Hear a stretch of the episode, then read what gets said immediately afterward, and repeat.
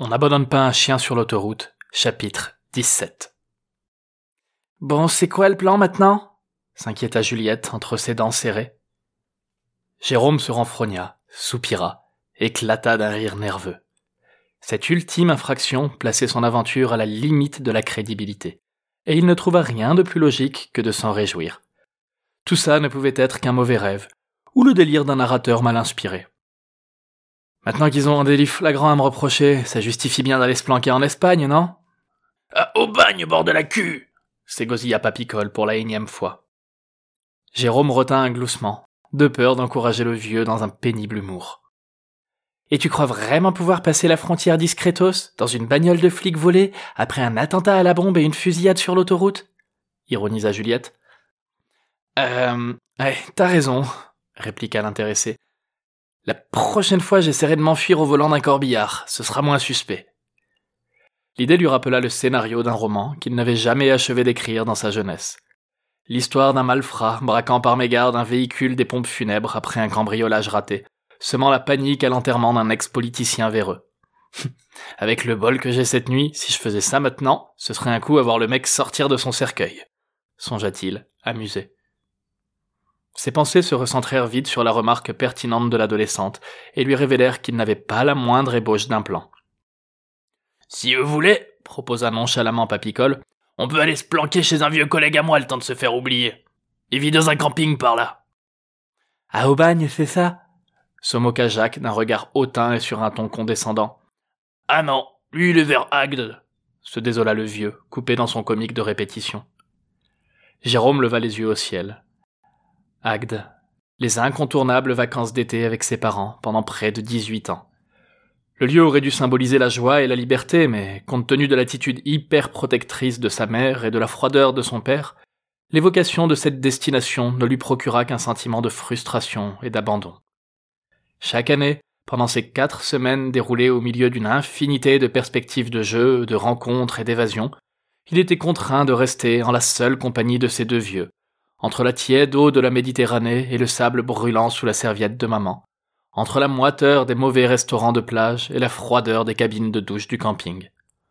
Pour un môme, rien n'était pire que de toucher ainsi le bonheur du doigt sans avoir le loisir d'y croquer à pleines dents, ni même d'y tremper le bout des lèvres. Au fond de lui, il espérait que sa fille garderait de meilleurs souvenirs de leurs rares vacances en famille. Et on peut lui faire confiance à ce vieux collègue? soupira Jérôme. Autant qu'à moi s'exclaffa Papicole dans son rire glaireux. L'instant suivant, l'ancien adopta pour la première fois du trajet un air sérieux. L'aspect vitreux de ses yeux prit une nouvelle teinte, humide de nostalgie, tandis que ses lèvres s'effaçaient, pincées en une fine ligne de regret.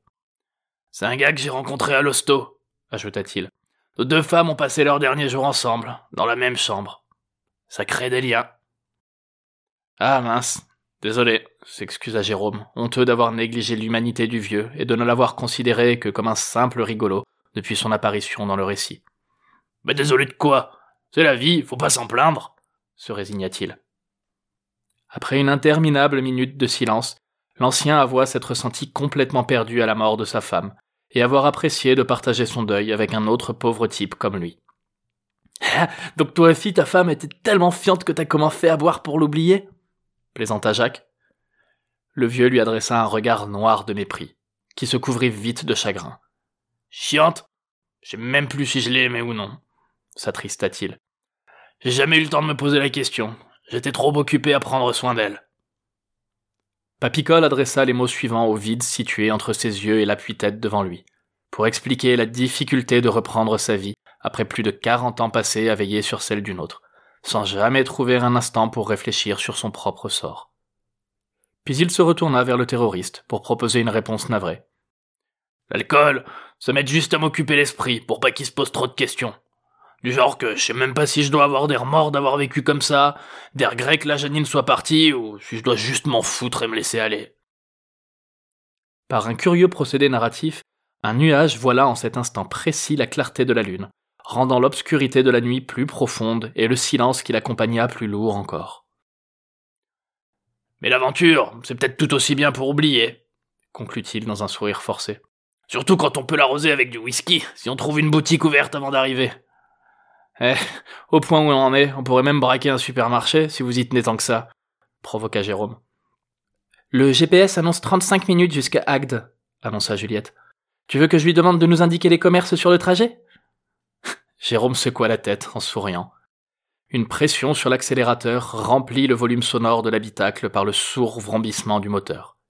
Cette fois, il se laissa griser par la sensation de vitesse et se surprit à y prendre goût.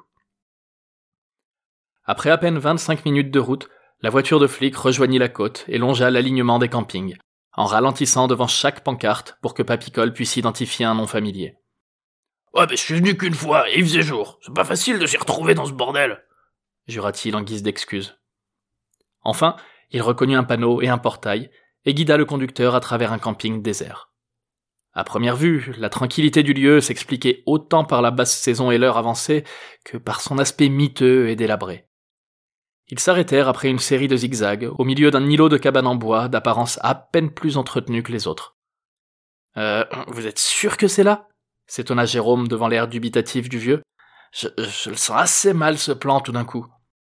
Ouais, c'est bon, c'est celui-là, se réjouit Papicole en tendant le bras si brusquement vers le côté qu'il s'explosa le poignet contre la vitre. On s'était cuité sur cette table à Heineken, un mois après l'enterrement. Je m'en souviens comme si c'était il y a cinq ans. Cinq ans? Attendez, depuis combien de temps vous êtes pas venu?